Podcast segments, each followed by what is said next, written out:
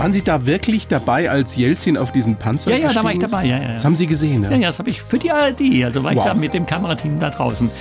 Glücklicher Zufall, also wir hatten ja, waren ja viele Kamerateams unterwegs und ich war zufällig da, wo der, wo der Panzer war. Ja, ja wirklich historischer Moment. Haben Sie Jelzin auch mal interviewt? Ja, Die blaue Couch. Der preisgekrönte Radiotalk. Ein Bayern 1 Premium Podcast in der App der ARD Audiothek. Dort finden Sie zum Beispiel auch mehr Tipps für Ihren Alltag. Mit unserem Nachhaltigkeitspodcast Besser Leben. Und jetzt mehr gute Gespräche. Die blaue Couch auf Bayern 1 mit Thorsten Otto. Herzlich willkommen auf der blauen Couch. Ja, vielen Dank für die Einladung. Freue mich hier zu sein. Sie sind eine Frohnatur. Sie sind richtig gut gelaunt, richtig gut drauf. Ja, ich glaube, das kommt auch davon, wenn man viel im Ausland gelebt hat, dann nimmt man manche Dinge nicht mehr äh, so ernst, weil ich glaube, viele, ich meine, gerade wir Deutschen zeichnen uns ja dadurch aus, dass wir leicht äh, verbittert und so weiter sind, pessimistisch, die Welt geht unter. Und äh, wenn man in anderen Ländern unter anderen Umständen gelebt hat, äh, sieht man das alles ein bisschen relativ. Sie waren wirklich fast überall auf der Welt als Reporter, als Korrespondent, auch als Manager unterwegs. Und es muss sich schon ähm, in der frühesten Jugend zugetragen haben, dass das erkennbar war, dass Sie raus wollen in die weite Welt. Stimmt diese Geschichte? Hat sich die wirklich so zugetragen? Diese Geschichte stimmt und ich muss sogar noch einen Schritt weiter zurückgehen. Also irgendwo liegt mir das Reisen wahrscheinlich in den Genen, denn meine Mutter war Flugbegleiterin bei der Swissair und mein Vater war Fotograf, sehr stark Reisefotograf und die haben sich tatsächlich, das ist wie in einem Film, im Flugzeug kennengelernt. und äh, ja, aber genau, die Geschichte stimmt. Also mit, mit drei, vier, dann äh, wollte mich meine Mutter in den Sandkasten schicken und da sagte ich, äh, da war ich doch schon. Also damals schon diese Neugier auf etwas, was Sie eben noch nicht kennen, aber auch schon ein gewisser Widerspruchsgeist, oder? Auf jeden Fall, ja, ja, genau. Also ich erlebe es auch oft bei den ganzen Debatten, die man heutzutage hat, wo ich äh, vielleicht auch mit meinem Hintergrund gar nicht so eine festgelegte Meinung manchmal habe in die eine oder andere Richtung, weil ich oft äh, denke oder weiß, das ist eigentlich viel komplexer. Aber da ertappe ich mich auch so als Widerspruchsgeist, dass wenn in einer Gruppe alle die gleiche Meinung haben, dass ich dann eher so ein bisschen das Gegenteil vertrete. Gegen den Stachellöcken, ja. Ähm, ja, Sie sind ja auch als, als China, als Russland-Experte nach wie vor auch im Fernsehen unterwegs. Ein Sonnenschein für die Eltern müssen Sie gewesen sein. Ich kann mir vorstellen, als dann sich Ihre, Ihr Faible für, für den Sozialismus, für den Kommunismus rauskristallisiert hat, da waren die Eltern begeistert damals, oder? Genau, da waren sie nicht so begeistert. Vor allem meine Mutter halt, die sich sehr viele Sorgen gemacht hat. Äh, Du rennst dir den Kopf ein. Und meine Mutter sagte damals zu den Nachbarn immer, bei uns in der Familie, da spinnen sie alle. Bei der Tochter ist es das Ballett und beim Sohn der Kommunismus. Sie sind ja dann in die Jugendorganisation der DKP damals eingetreten. Was hat Sie denn da geritten? Was, was war das? Nur der Widerspruchsgeist oder haben Sie auch irgendwelche Ideale vertreten wirklich? Ja, auch der Widerspruchsgeist, aber auch, das war ja eine Zeit, äh, ich komme aus äh, Baden-Württemberg, aus Staufen im Breisgau, am Rande des Südschwarzwalds. Und äh, damals war Hans Filbinger Ministerpräsident in Baden-Württemberg, ehemaliges NSDAP-Mitglied, aber nicht nur das, sondern der hat auch noch am Ende des Krieges und sogar noch nach dem Krieg Urteile gesprochen als Marinestabsrichter, zum Teil Todesurteile gegen Soldaten, die den Krieg nicht mehr mitmachen wollten. Und äh, das hat uns empört, also sehr viele in meiner Generation, dass so einer da Ministerpräsident war.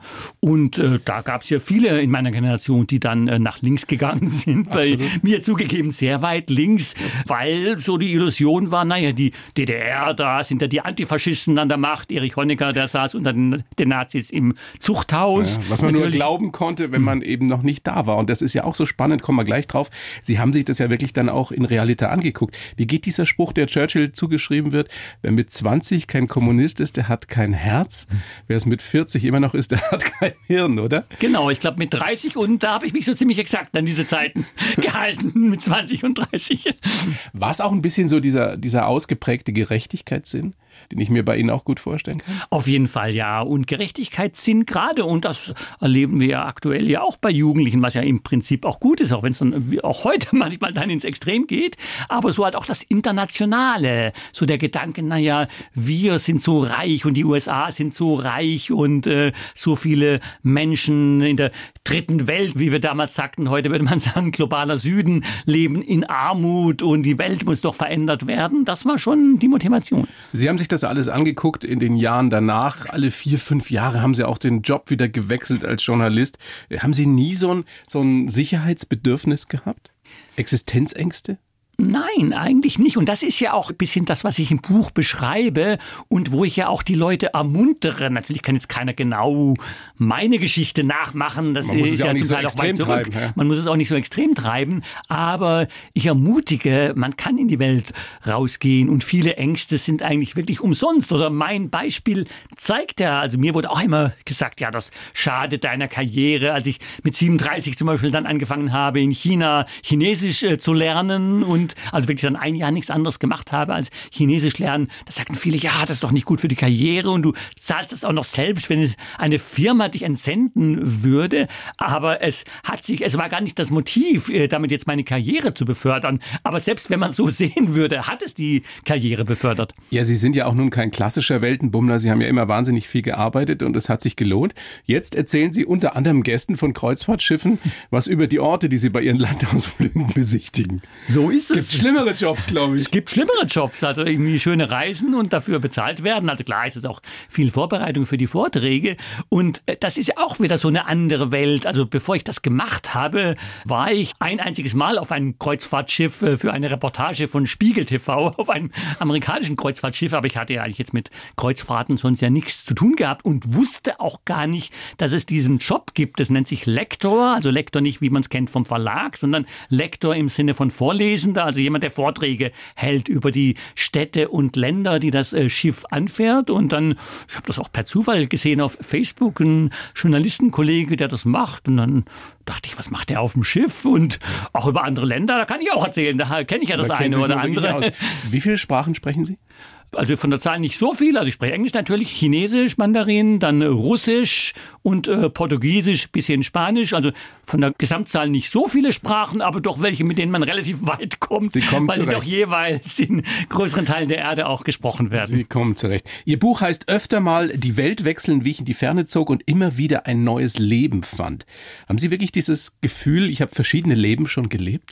Ja, auf jeden Fall, weil ich habe ja nicht nur geografisch die Welt gewechselt, sondern auch von der Perspektive her. Also ich war zum Beispiel in China, war ich ja nicht nur als Journalist, sondern auch als Manager. In da war ich Shanghai. äh, Geschäftsführer in Shanghai von Gruner und Jahr. Gibt es mittlerweile nicht mehr, nicht mal mehr in Deutschland, aber damals gab es es noch in China und ich hatte das dort aufgebaut.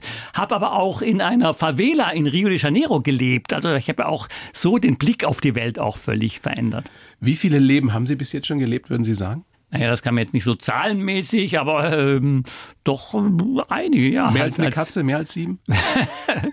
Ja, als junger Kommunist, wie ja schon erwähnt, sogar als Westdeutscher ein Jahr auf einer Kaderschule in der DDR, in, in Russland, in New York habe ich hier gelebt, zwei Jahre und äh, Krass. Krasse Geschichten, die wir gleich noch ausführlicher besprechen werden. Jetzt sind Sie Anfang 60.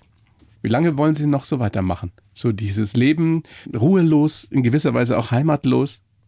Also im Prinzip mache ich das weiter. Jetzt sind ja, wie gesagt, diese Schiffsfahrten ja auch etwas, Ja. wo ich auch interessanterweise wieder ganz neue Perspektiven. Zum einen deshalb, weil als Journalist äh, fährt man ja eher dahin, wo gerade Krise ist oder Krieg oder so etwas.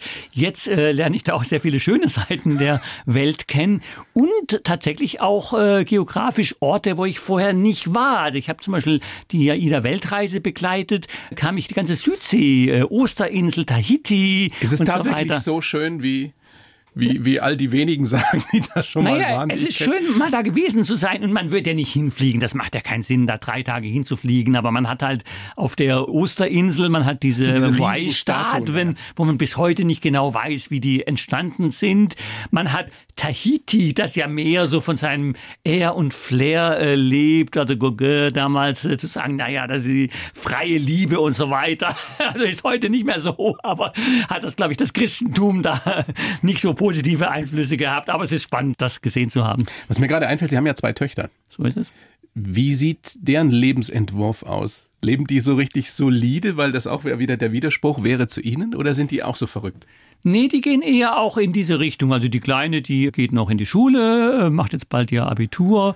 Und äh, die Große tatsächlich, ja, die hat dann in Amsterdam studiert, sich dann entschieden, das letzte Semester vor dem äh, Bachelor in Hongkong äh, zu machen. Und zwar in einer Zeit jetzt gerade hier mit Quarantäne, drei Wochen in Quarantäne, Hotel und so weiter, wo es auch nicht leicht war, dahin zu. Ist die denn zweisprachig oder sind die Töchter zweisprachig aufgewachsen, ja. weil ihre Frau ist ja Chinesin? Genau, die wachsen zweisprachig wow. auf, äh, Chinesisch-Deutsch, ja. Krass. Beides gleich gut. Bei der großen Ja, also das ist die Erfahrung bei der zweisprachigen Erziehung, höre ich auch von anderen, die zweisprachig erziehen, auch wenn das Englisch, Deutsch oder Französisch ja, ja Deutsch ist. Ne? Ja, nee, aber es ist immer so, die Kinder richten sich eigentlich nach der Sprache der Umgebung. Und die große, die war ja bis zur dritten Grundschulklasse in China. Das heißt, sie hatte dann in der deutschen Schule in Peking die Kinder gehabt, die Deutsch sprachen und hatte zu Hause die Kinder gehabt, die Chinesisch sprachen. Von daher ist das bei der so ein bisschen gleichberechtigt. Die Kleine, die kam ja, als sie drei war, nach Deutschland. Die hatte, bis sie drei war, eigentlich fast nur Chinesisch gesprochen, hat sich gegen das Deutsche gewehrt und dann, also spricht mit ihrer Mutter weiterhin Chinesisch, aber eigentlich äh, mehr Deutsch als Chinesisch. Wie gut sprechen Sie denn? Also hört ein Chinese, dass Sie am Telefon, dass Sie kein Chinese sind? Ja, eindeutig, ja, ja. Also Chinesisch ist ja eine sehr schwere Sprache wegen Mandarin, der Töne. Also man hört das, es gibt ja vier verschiedene Töne, die verschiedene Bedeutungen haben. Also man hört das eindeutig und ich kann mich in China verständigen. Ich führe auch meine Interviews auf Chinesisch, aber es ist trotzdem äh, natürlich äh, mit einem starken Akzent und es ist für Chinesen gewöhnungsbedürftig und man muss ein bisschen sagen, es hängt ein bisschen vom Bildungsstand äh, des Chinesen ab, wie gut man verstanden wird. Also Chinesen, die es gewohnt sind, äh, mit, mit Ausländern zu sprechen, die verstehen mich ohne Probleme. Wenn man jetzt irgendwo äh, auf dem Land ist, auch dafür ich meine Interviews auf Chinesisch, aber da hat eine gewisse Anlaufschwierigkeit, weil da haben die, das ist auch kulturell, weil die dann möglicherweise das erste Mal in ihrem Leben überhaupt einen Ausländer sehen. Da haben die so einen Abwehreffekt. Wie kann das überhaupt sein, dass ein Ausländer Chinesisch ja. spricht? Es war immer ihr Prinzip, egal egal wo sie arbeiten, dass sie die Sprache sprechen. Ne? Das finde ich ganz, ganz wichtig, weil es gibt natürlich Leute, die äh, mit Dolmetscher arbeiten. Das mache ich natürlich auch in Ländern, wo ich nicht gelebt habe. Ich war auch in Nordkorea und vielen Ländern. Da braucht man natürlich Dolmetscher. Aber man verliert so viel, man verliert die Zwischentöne. Von daher finde ich, um äh, in einem Land zu leben, sowohl um da äh, gut arbeiten zu können, übrigens egal in welchem Beruf, aber auch um da jetzt über die Arbeit hinaus, ja wirklich, man ist ja auch da, oder ich war zumindest immer da, weil ich ja die Länder kennenlernen wollte, von den Ländern etwas erleben und dazu braucht man die Sprache. Ja. Sehr, sehr spannend. Herr Geig, ich freue mich sehr, dass Sie da sind. Ich gebe Ihnen jetzt den Lebenslauf, den ich für Sie geschrieben habe. Ja. Mache ich für jeden Gast. Sie lesen ihn bitte so vor und sagen mir dann danach, ob Sie den unterschreiben können. Bitte schön. Ich heiße Adrian Geiges und mein Leben ist ein Abenteuer. Mein Motto, öfter mal die Welt wechseln. Schon als Kind hatte ich mich in ferne Länder geträumt. Meine Fantasie kannte keine Grenzen. Ich bin zum Studieren in die DDR gegangen, habe als Reporter Nicaragua, Kuba und Vietnam bereist, aus Moskau und New York als Korrespondent berichtet und in Shanghai als Manager gearbeitet. Russische Putschversuche, sexuelle Eskapaden eines amerikanischen Präsidenten und das Leben im Abendviertel von Rio. Ich habe viel gesehen und mir ist nichts Menschliches fremd. Geprägt haben mich all diese Erfahrungen ein großer Journalistenkollege und meine kommunistische Jugend. Ich glaube daran, dass man seinen Weg verfolgen sollte, egal was die anderen sagen. Stimmt genau. Woher wissen Sie das alles? Tja, gute Recherche meiner tollen Redaktion. Können Sie so unterschreiben? Ja? Absolut, ja, stimmt alles. Gut, dann fangen wir doch mal vorne an. Sie sind geboren am 3.9.60 in Basel, die Mama Schweizerin, der Papa Deutsche, wir haben es schon anklingen lassen, Reisefotograf und äh, Flugbegleiterin. Dieses Fernweh ist also offenbar in die Wiege gelegt. So ist es. Bei Ihren Geschwistern auch? Ja, doch. Also meine Schwester zum Beispiel, also Balletttänzerin, wie gesagt, die hat auch in Moskau gelebt in einer anderen Zeit, aber war dort, hat in Paris an der Sorbonne studiert. Mein, Was für eine Familie.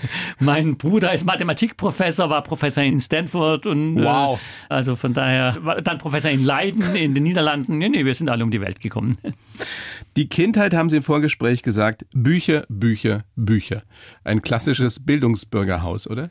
Auf jeden Fall. Und das war äh, teilweise skurril, dass ich in der großen Pause in den jüngeren Jahren, also in den, so der Unterstufe Gymnasium, da saß ich immer um diese 20 Minuten oder was es war, große Pause voll zu nutzen, hatte ich immer ein Buch dabei und setzte mich dort in ein Ecken und las die Bücher, hat sich aber später dann. Heute würde man sagen, eine gewisse, eine gewisse Nerdigkeit. gewisse Nerdigkeit, das hat sich aber tatsächlich dann später geändert, gerade mit dieser politischen Aktivität. Dann wurde ich Klassensprecher und so etwas. Das war dann also in den späteren Jahren anders. Nicht, dass ich nicht mehr gelesen hätte, aber dass ich mehr auch unter anderem war. Drei Bücher, die Sie maßgeblich geprägt haben. In der Kindheit, in ja, der Jugend. In der Kindheit Jim Knopf und die Wilde 13. Das war, hatte ich wirklich auch da auch, auch gesehen dann. Im, bei den Großeltern, wir hatten tatsächlich kein Fernsehen zu Hause, aber bei den Großeltern gab es einen Fernseher und da hatte ich diese, diese Augsburger Puppenkiste Aha. gesehen und der, die ja auch da nach China fahren und so weiter. Dann, als ich dann ein klein bisschen älter war, äh, Jules Verne in 80 Tagen um die Welt.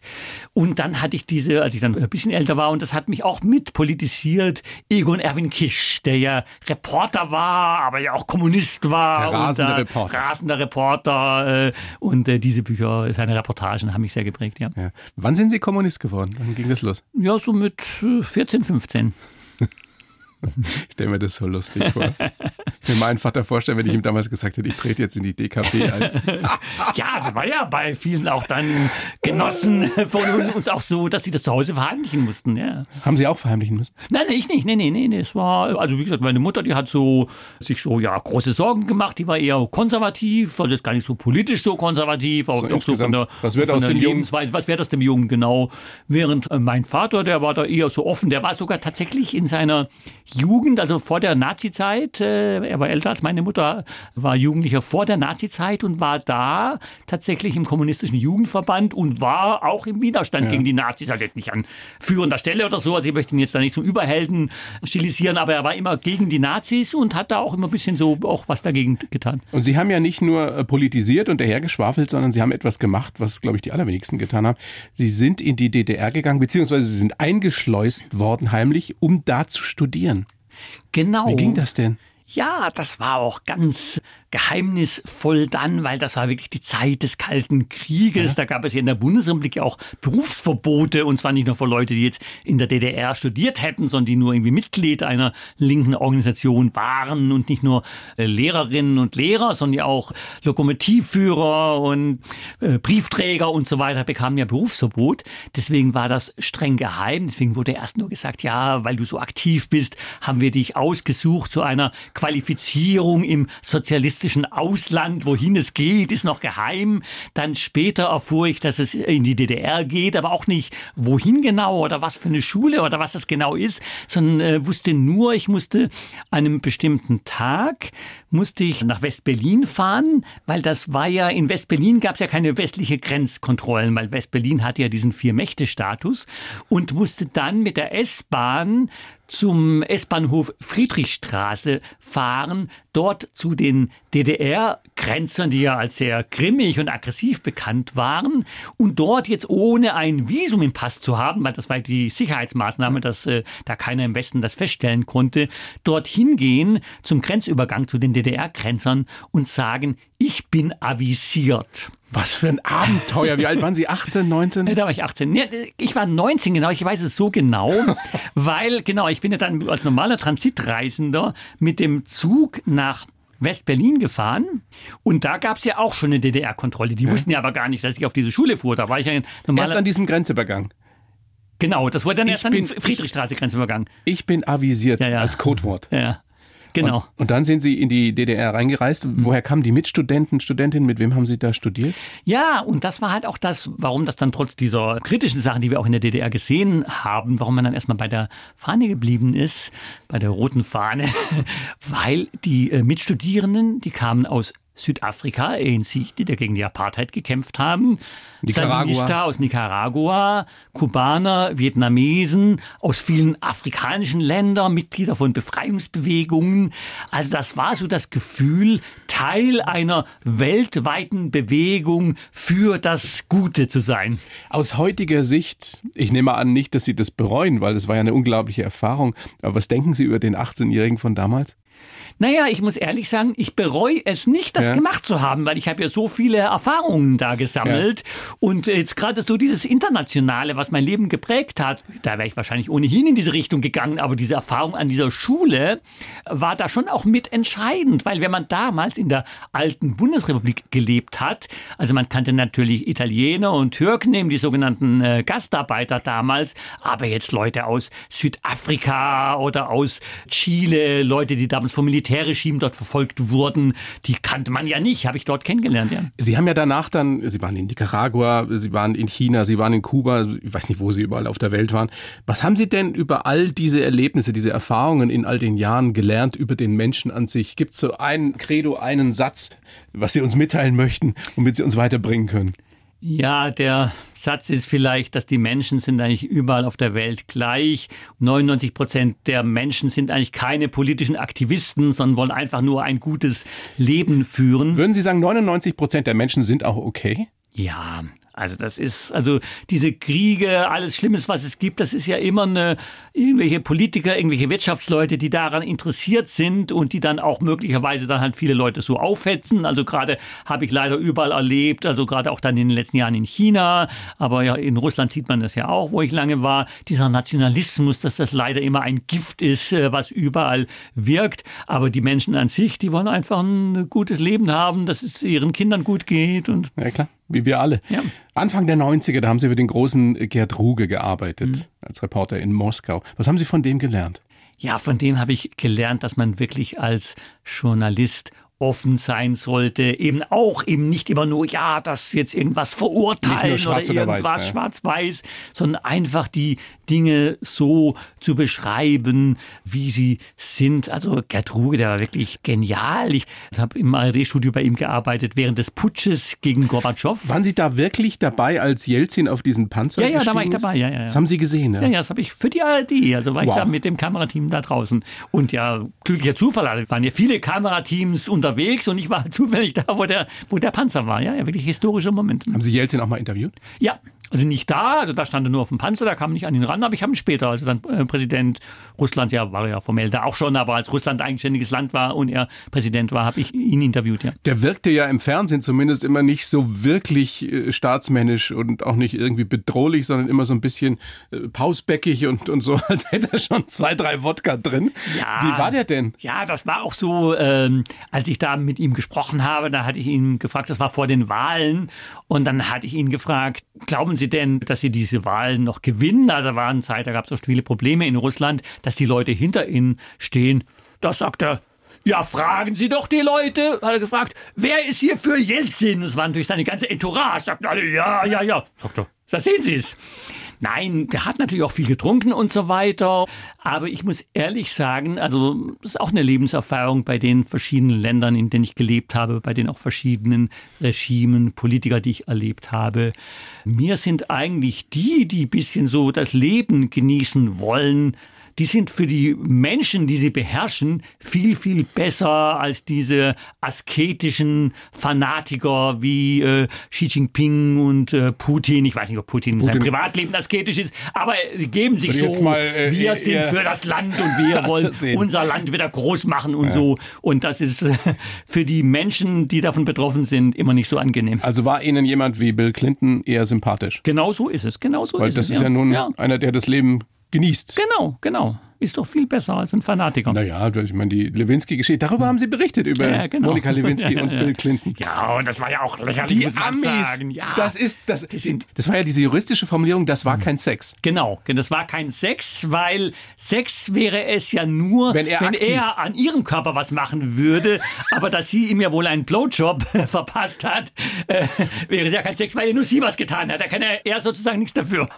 Ich meine, haben Sie in der Zeit in New York, Sie haben in New York gelebt als Korrespondent, eben haben Sie diese merkwürdige Ambivalenz der Amerikaner da öfter erlebt? Ja. Dass die auf der einen Seite äh, super modern und trendy und auf der anderen Seite unglaublich spießig und, und prüde sind? Ja, halt vor allem, weil es ja halt die Amerikaner nicht gibt, sondern es gibt Ja. die große Mehrheit der Amerikaner, die sehr religiös ist und auch sehr brüde. Und New York sind natürlich die meisten Leute ganz anders. Also dafür steht, ich hatte auch damals zu dieser Zeit in New York einen Pornoproduzenten interviewt und da hatte ich ihn auch gefragt, warum ist das so? Und dann sagte er, ihr, die Europäer seid schuld. Ihr habt die Strafgefangenen nach Australien geschickt und die Puritaner nach Amerika. Na gut, New York steht natürlich für ein anderes Amerika. Spannend in Ihrem Buch öfter mal die Welt wechseln ist für mich auch, dass Sie in dem Kapitel über New York das gar nicht so als die Traumstadt darstellen. Das ist es ja für viele von uns. Jeder, der irgendwie im Journalismus tätig ist und auch in anderen Branchen wünscht sich da mal arbeiten zu können. Aber Sie sagen, das ist gar nicht so. Naja, es ist so schon erstrebenswert in gewisser Weise. Naja, es ist schon eine Traumstadt im Sinne, dass es spannend ist, da zu leben. Also ich habe hab da gerne gelebt, aber es ist ja in mancherlei Hinsicht auch eine verrottete Stadt mit Ratten überall und so weiter. Also es ist ja zum Beispiel, was ich in China erlebt habe, Shanghai, Peking, solche Städte sind ja viel, viel moderner, auch als unsere deutschen Städte, aber auch als New York. Ehrlich? Ja, ja. ja. Das ging ja schon damit los, dass Ihre Frau die ist ja Chinesin, die hätte gar kein Visum bekommen für New York oder für die USA, wenn ihr nicht geheiratet hättet vorher. So ist es, genau. Also die hätte nicht mal ja ein Touristenvisum bekommen. Das war ja der. Wir sprechen Punkt. über 99, also Ja, ja. gerade mal 20 Jahre her. Ja, und das ist heute auch noch so. Weil die Amerikaner sind ja so super strikt bei der Einreise. Ich meine, jeder, der als Tourist da war, kennt das bei der Einreise, dass man auch über alles Mögliche da befragt wird. Und wir als Deutsche kennen das so nicht, wie die meisten Menschen auf der Welt äh, leben und auch reisen, weil wir halt einen Pass haben, wo wir denken, naja, ein Deutscher, der bleibt jetzt im Zweifel nicht in den USA. Aber für Chinesen oder für Russen und so weiter ist es sehr schwierig, da hinzukommen. Ist das auch was, äh, was Sie gelernt haben über all die Jahre, wie gut's den meisten hier in diesem Land eigentlich geht, wenn man überall auf der Welt war und gesehen hat, was möglich ist oder was eben nicht möglich ist? Auf jeden Fall. Und ich habe ja in äh, Brasilien zum Beispiel, in Rio de Janeiro, bewusst in einer Favela gelebt, um diese Das sind diese armen Viertel. Wellblechhütten, was man so kennt. Genau, dem ja. Fernsehen, ne? Also ich schreibe es auch im Buch, es sind mittlerweile nicht mehr überall Wellblechhütten. Also die Definition ist quasi ein illegales Viertel. Also Häuser, die ohne Baugenehmigung gebaut worden sind. Also in der Favela, in der ich war, Tavares Bastos, relativ zentral in Rio. Das war eine Favela, die vergleichsweise wohlauf war. Ich schreibe, wo man den Häusern ansieht, dass sie ohne Beteiligung eines Architekten gebaut worden sind, aber schon richtige Häuser. Und da war schon auf der einen Seite äh, toll diese Flexibilität, die die haben, beschreibe ich im Buch ja auch. Aber natürlich, wenn ein Sturm kam, dann habe ich schnell noch meine dringendsten E-Mails geschrieben, weil ich wusste, in ein paar Minuten fällt entweder das Internet aus oder der Strom oder beides. Sie haben gesagt oder Sie haben geschrieben, ich habe mich da sicherer gefühlt als in den meisten anderen Stadtteilen von Rio de Janeiro. So ist das. Man denkt ja, Favelas seien besonders gefährlich. Aber die, Banden, Drogen, all sowas, Kriminalität. ja, ja, aber die Raubüberfälle finden ja da statt, wo die Reichen sind oder wo die Touristen sind, Copacabana und so weiter. Und in den Favelas ist ein bisschen so, so ein Ehrenkodex, dass man nicht seine Nachbarn äh, überfällt. Also auch Sie hatten als, als Exot, als Ausländer diesen Bonus. Absolut. Äh, Mir haben Leute beim Umzug, ich bin einmal innerhalb der Favela umgezogen, mir hatten Leute beim Umzug äh, geholfen. Da war einer dabei, der kam tatsächlich ein paar Wochen später ins Gefängnis äh, wegen eines Raubüberfalls. Da hätte er bei dem Umzug keinen Kugelschreiber mitgehen lassen. Also ich muss auch sagen, das war jetzt eine relativ kleine Favela, äh, 7000 Einwohner und das war wie so ein Dorf in der Großstadt und die Leute leben ja da so eng beieinander. In Rio, da wo die Mittelständischen wohnen, die haben ja alle sogenannte Porteros, die so eine Mischung aus Hausmeister und Sicherheitsmann sind. Während in den Favelas äh, braucht man das nicht, muss man nicht mal die Tür abschließen, weil da beobachten die Nachbarn alles. Sie waren da in Brasilien äh, 2014, zur Mhm. Zeit der Fußballweltmeisterschaft dort. So ist es. Fußball-WM und Olympia dann zwei Jahre später. Stimmt es, dass Sie äh, am Finaltag Shakira Ja. in den Katakomben des Stadions Maracana interviewt haben? Genau, genau. So Aber Sie haben das Spiel dann schon gesehen, oder nicht? Das Spiel hatte ich dann beim Public Viewing äh, an der Ja. Copacabana gesehen. Da haben wir dann äh, gefilmt. Im Stadion waren ja eher dann so die Sportjournalisten. Aber genau, wir waren an dem Tag im äh, Stadion drin, wurden beinahe rausgeworfen von irgendwelchen ruppigen äh, FIFA-Ordnern, die äh, sagten, ja, wir hätten da gar kein Recht, da drin zu sein, weil wir keine Übertragungsrechte für das Fußballspiel haben. Aber er sagte, wir übertragen kein Fußballspiel mehr. Im Interview hier mit Shakira, was ja von ihrer Plattenfirma organisiert war. Aber das Spiel selbst dann an der Copacabana, was auch interessant war, weil es gegen Argentinien ging, die äh, Brasilianer dann auf der Seite Deutschlands, weil sie die, die Argentinier hassen. Ja, großartig, was Sie alles erlebt haben. Die, die Managergeschichte haben wir noch gar nicht angesprochen in Shanghai. Wussten Sie, Sie, Sie konnten das, Sie als Freigeist, als Reporter, der überall auf der Welt irgendwie immer machen will, was er, wozu er gerade Lust hat. Und dann sind Sie auf einmal so ein Top-Manager für Gruner und Ja? Ja, da kam ich ja wie die Jungfrau zum Kinde. Da hatte ich ja, ich war in, als Journalist in New York und hörte dann, dass äh, Gruner und Jahr jemand sucht als Geschäftsführer für China mit auch journalistischer Erfahrung. War dann immer wie bei so Stellenanzeigen. Ja, aber, aber Sie, mussten, Sie mussten ja dann Chef sein. Wussten Sie, Sie können das? Ich habe das tatsächlich dort gelernt, muss ich sagen. Aber es war eine hochspannende Erfahrung, weil das war ja für mich eine völlig andere Welt. Also gerade wenn man A als Journalist und B mit meiner linken Vergangenheit dann plötzlich in einer Managerposition ist. Leute einstellen, mhm. auch entlassen, im Notfall auch mal äh, streng sein kritisieren. So ist es. Und aber es war glücklicherweise eine Zeit, wo wir ganz stark expandiert haben. Also ich hatte angefangen, Büro mit einer Sekretärin, am Schluss waren wir 88 Leute. Ja. Und gelebt wie wie Gott in Frankreich, hätte ich schon fast gesagt, wie Gott ja, in, in Shanghai. Das beschreibe ich im Buch ja auch, gerade in Shanghai damals, weil das war ja eine Zeit, wo man als Ausländer wenn man, äh, ich habe als Manager natürlich auch ein gutes Gehalt gehabt, aber selbst mit einem normalen deutschen Gehalt, da wurden ja ganz viele neue Hochhäuser hochgezogen mit sehr, sehr guten Wohnungen, die sich eigentlich gar nicht so viele Leute leisten konnten. Und da war gerade in der damaligen Zeit, da haben ja in Deutschland mussten ja noch die äh, Mieter, die äh, Makler bezahlen. In Shanghai haben die Vermieter die Makler bezahlt. Die Makler haben einem äh, mit der Limousine abgeholt im Hotel, um dann die Wohnungen äh, vorzuzeigen. Fast wie in München. Fast wie in München, in der Miete inklusive. Und die Miete war, also mittlerweile ist in Shanghai, Peking auch teuer geworden. Schon aber klar. damals war die Miete, ja, ich würde mal sagen, so ein normaler Münchner Preis, aber da war dann inklusive, dass die Wohnung geputzt wird, dass wenn irgendwas kaputt war, äh, auch am Sonntag, man hat bei der äh, Rezeption des Hauses angerufen, kam zwei Minuten später, kam Handwerker vorbei, die es sofort repariert haben haben. Und Swimmingpool und Fitnesscenter gab es auch im Haus. Ich habe vor ein, zwei Jahren mit einem ähm, Kollegen von Ihnen gesprochen, der in Shanghai eben auch lebt. Und der hat so vorgeschwärmt von der Kulinarik, von der Gastronomie dort. Ist das wirklich so großartig? Ja, überall in China, äh, weil das chinesische Essen in China ist nochmal was ganz anderes als das, was wir aus den China-Restaurants äh, kennen. Das ist ja doch sehr auf die westlichen Geschmäcker angepasst. Und die chinesische Küche ist ja eigentlich wie europäische Küche, weil jede Provinz hat ihre ja. eigene Küche. Und natürlich in den großen Städten, egal ob Shanghai, Peking oder mittlerweile auch in den kleineren Städten, weil es ja in China dann auch Städte mit paar Millionen Einwohnern sind, äh, da gibt's ja all diese verschiedenen äh, Küchen dann. Das ist schon sehr toll. Haben Sie so ganz spontan ein Lieblingsgericht? Das vielleicht Sie oder Ihre Frau auch selber kochen können? Ja, Peking-Ente habe ich sehr gerne. Die ist selber kochen ein bisschen mühsam. Was ich sehr gerne Was habe. Was ist das Geheimnis? Die werden irgendwie, wird das aufgeblasen? die Haut. Ja, ich bin immer nicht, nicht so der, der Kochexperte, um das jetzt so super Dann gut lassen zu, erklären, aber schmeckt auf jeden Fall sehr lecker. Nein, aber vor allem habe ich auch sehr, sehr gerne den Hotpot oder wenn man es wörtlich aus dem Chinesischen übersetzt, Feuertopf. Das ist äh, besonders in der Sichuan-Provinz, wo auch meine Frau herkommt, sehr typisch. Und zwar ist da in der Mitte des Tisches, auch wenn er im Restaurant ist, dann mit mehreren Leuten gemeinsam für alle in der Mitte des Tisches brutzelt das alles und dann gibt es zwei Teile, einen sehr scharfen Teil und einen weniger scharfen okay. Teil und da schmeißt man dann alles die, die Fleischteile und Gemüse und alles rein und isst das von dort. Also ist auch das Essen selbst dann ein großes Erlebnis. Jetzt leben Sie ja wieder hauptsächlich in Deutschland. Wenn Sie sich jetzt nochmal aussuchen könnten, was wäre Ihre Traumdestination? Wo könnten Sie sich vorstellen, noch zu leben? Ja, das ist äh, fast schwierig, weil ich auch so viel spannende Sachen erlebt habe, dass es jetzt schwer ist, das zu toppen. Aber irgendwas äh, ergibt sich mit Sicherheit. Im Prinzip auch alle Destinationen, wo ich war. Gibt es irgendwas, wo, wo Sie war. noch nicht waren? Ich war zum Beispiel, wo die meisten Leute schon mal waren, ich noch nie. Ich war noch nie in Dubai. Das möchte ich unbedingt mal, mal gesehen haben. Und das ist, könnte ich mir sogar rein von außen betrachtet vorstellen, da mal ein bisschen zu leben. Aber das ist natürlich Quatsch, das zu sagen, wenn man noch gar nicht dort war. Aber da war ich tatsächlich noch nicht. Ich war in Nordkorea, ich war auf der Osterinsel, aber ich war noch nie in Dubai. Das ist auch ein schöner Satz. Ich war auf den Osterinseln und ich war in Nordkorea, aber noch nicht in Dubai.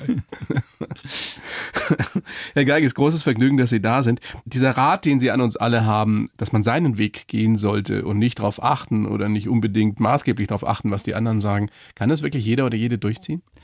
Ich denke schon. Also erstmal finde ich, äh, dass alle Leute nach ihrer eigenen Fasson glücklich werden sollen. Und klar gibt es viele Leute, die die Stabilität äh, lieben und am liebsten das ganze Leben an einem Ort sind. Da ist ja nichts dagegen zu sagen. Nee. Aber ich denke, es gibt viele und erlebst auch ja in allen Ländern, wo ich war, dass viele gibt, die diesen Traum haben, die sich aber nicht trauen, hinzugehen, ja. die sich aber nicht trauen.